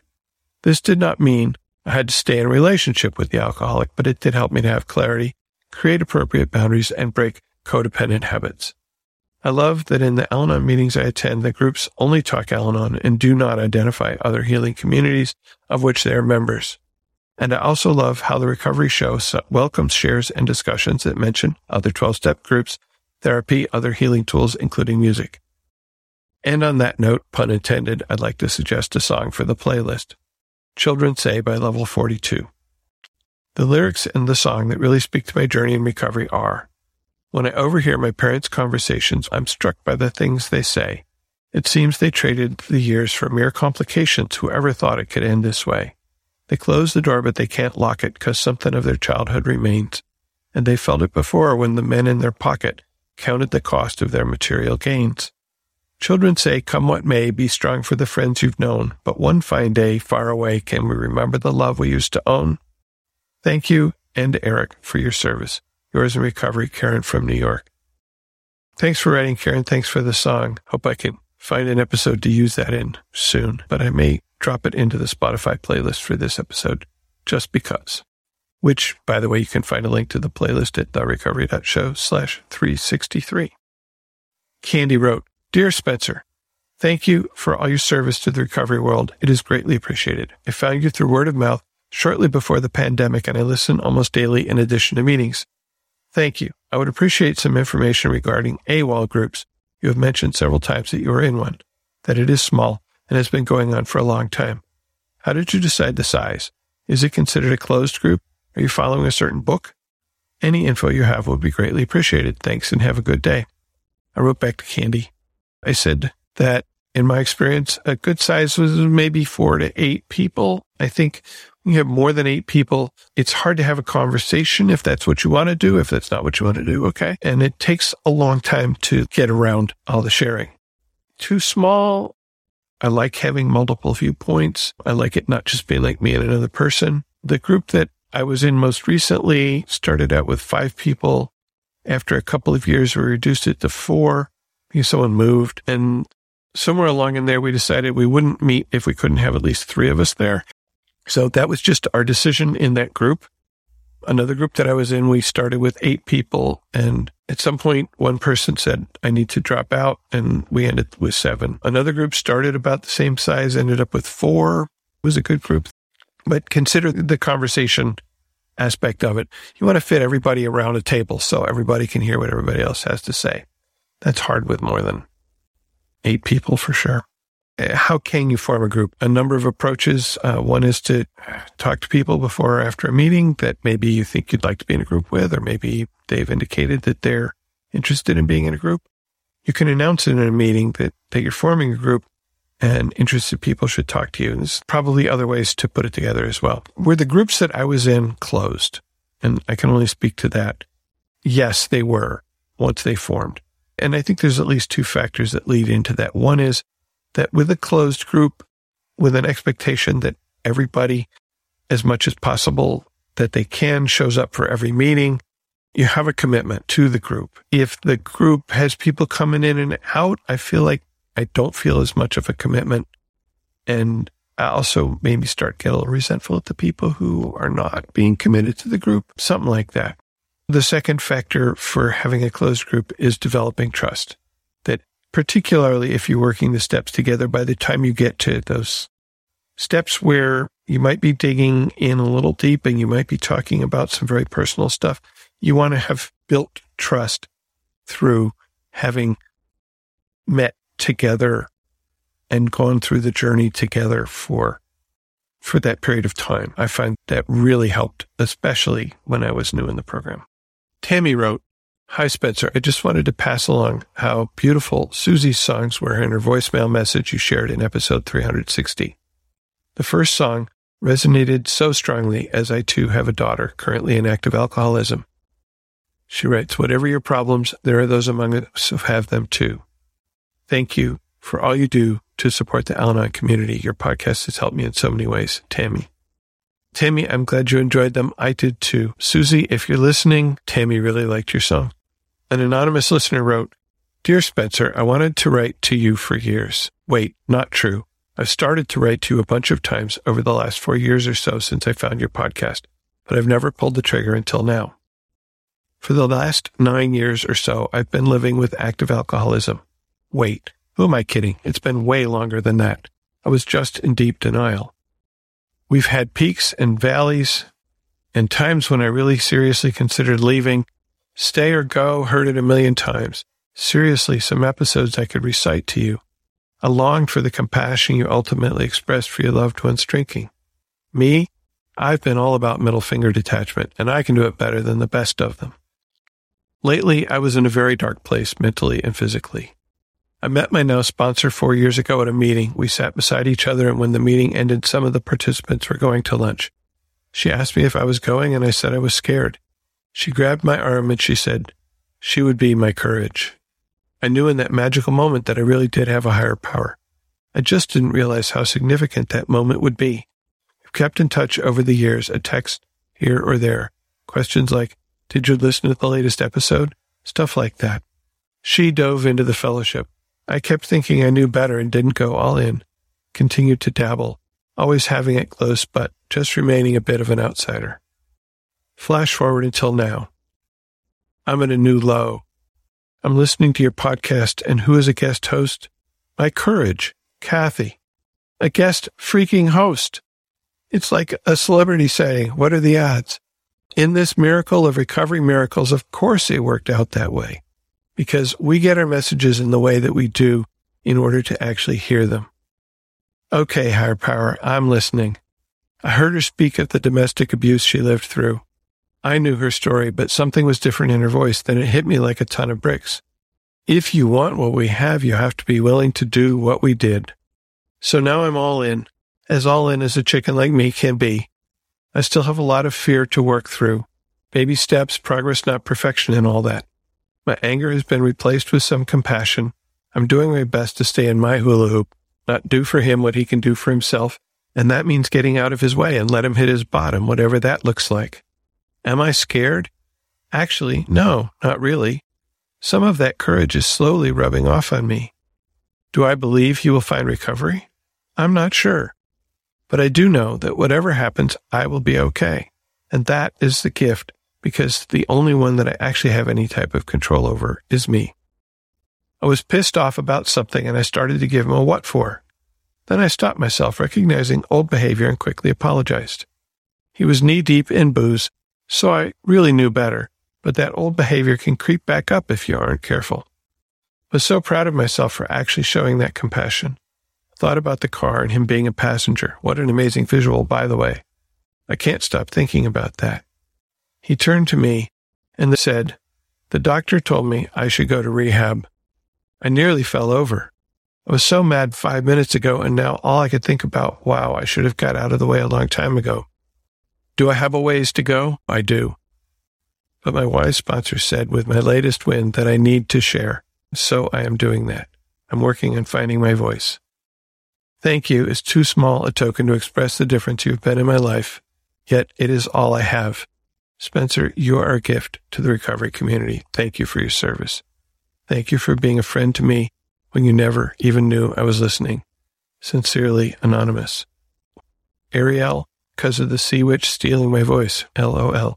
Thank you, Ariel or Anonymous, for writing. And wow, what a wonderful God wink you got there. We have a voicemail from Sally. Hi, this is Sally from Atlanta. I wanted to thank you and, and all your helpers for all that you do. You are a light. and a dark tunnel. But I wanted to make a suggestion for a show, and I've listened to so many of those podcasts, but I, I don't think it's exclusively covered, but I might be wrong, but I know it's sprinkled in. But the subject that I had in mind, raising young children or children with an active alcoholic. That's where I am now. But that to me is the hardest part. Of course, that's my hardest part that I go through. But again, Sally I just wanted to say thank you again. Bye bye. Thank you, Sally. I think that we at least touched on this idea of raising young children with an active alcoholic uh, in the episode about co-parenting with an alcoholic. That's number 342. But it certainly could merit a full episode of its own. I mean, I have some experience because my kids were 15 when their mother found sobriety. I can probably dig back and think about that. And uh, if somebody else wanted to join me in that journey, I would love to. Barkley also left us a voicemail. Hi, my name is Barkley, and I have been voraciously consuming your podcast, and it's been saving my life. I'm a double winner. My fiance was sober, relapsed. I should say now I'm a double winner as you relapse, I need to come to Al-Anon. I'm not able right now to get to a lot of meetings, and so your podcast is a lifeline. I've heard your share across the podcast. I'll ever speak and on your talk several times. And the moment where you share about whether or not you wanted to leave your wife and seeing her laying there and hearing the voice, it just gives me so much hope. And that's just what I need right now. So I just call to express my very, very deep gratitude that you exist and that you carry such a beautiful message that it's saving my life today. Thank you. Thank you, Barkley. Thank you. You know, we are here for you and all the others. Shannon, you have picked for your third selection not exactly a song. Why don't you tell us about it? So, as I mentioned earlier, meditation is something that's been really uh, a helpful tool in, in, in my recovery. And there is this beautiful piece of work by an artist named Sarah Blondin that I came across a few weeks ago that was really helpful for me. And I thought, wow, that kind of really ties into fear and, and, and, overcoming that fear of abandonment. The uh, meditation is called Your Seed of Softness. And again, it's by uh, Sarah Blondin. And I'll just read some excerpts from the actual recording.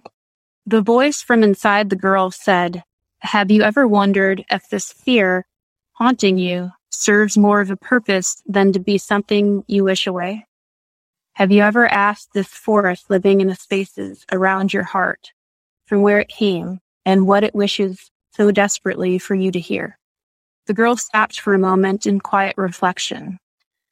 Bewildered that she had never considered this before, she decided to put down her resistance and breathe deeply into the tight fist clenched around her chest. She, for the first time ever in her life, let her fear speak. To her amazement, it answered, I wish to tell you, you are alive.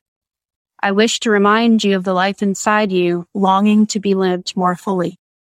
I hold you so tightly because I am a constant reminder that there is good work for you to do. The more you lose yourself in doing all you do to bring your soul life in sweet pools of light, the more I shall release my grasp. Know that me being here is my way of loving you into remembrance of your heart's desire. The more you work at finding, spreading, teaching love, the less I will need to hold you so tight. Thank you for that. And again, there will be a link to the full recording on the website at therecovery.show slash 364.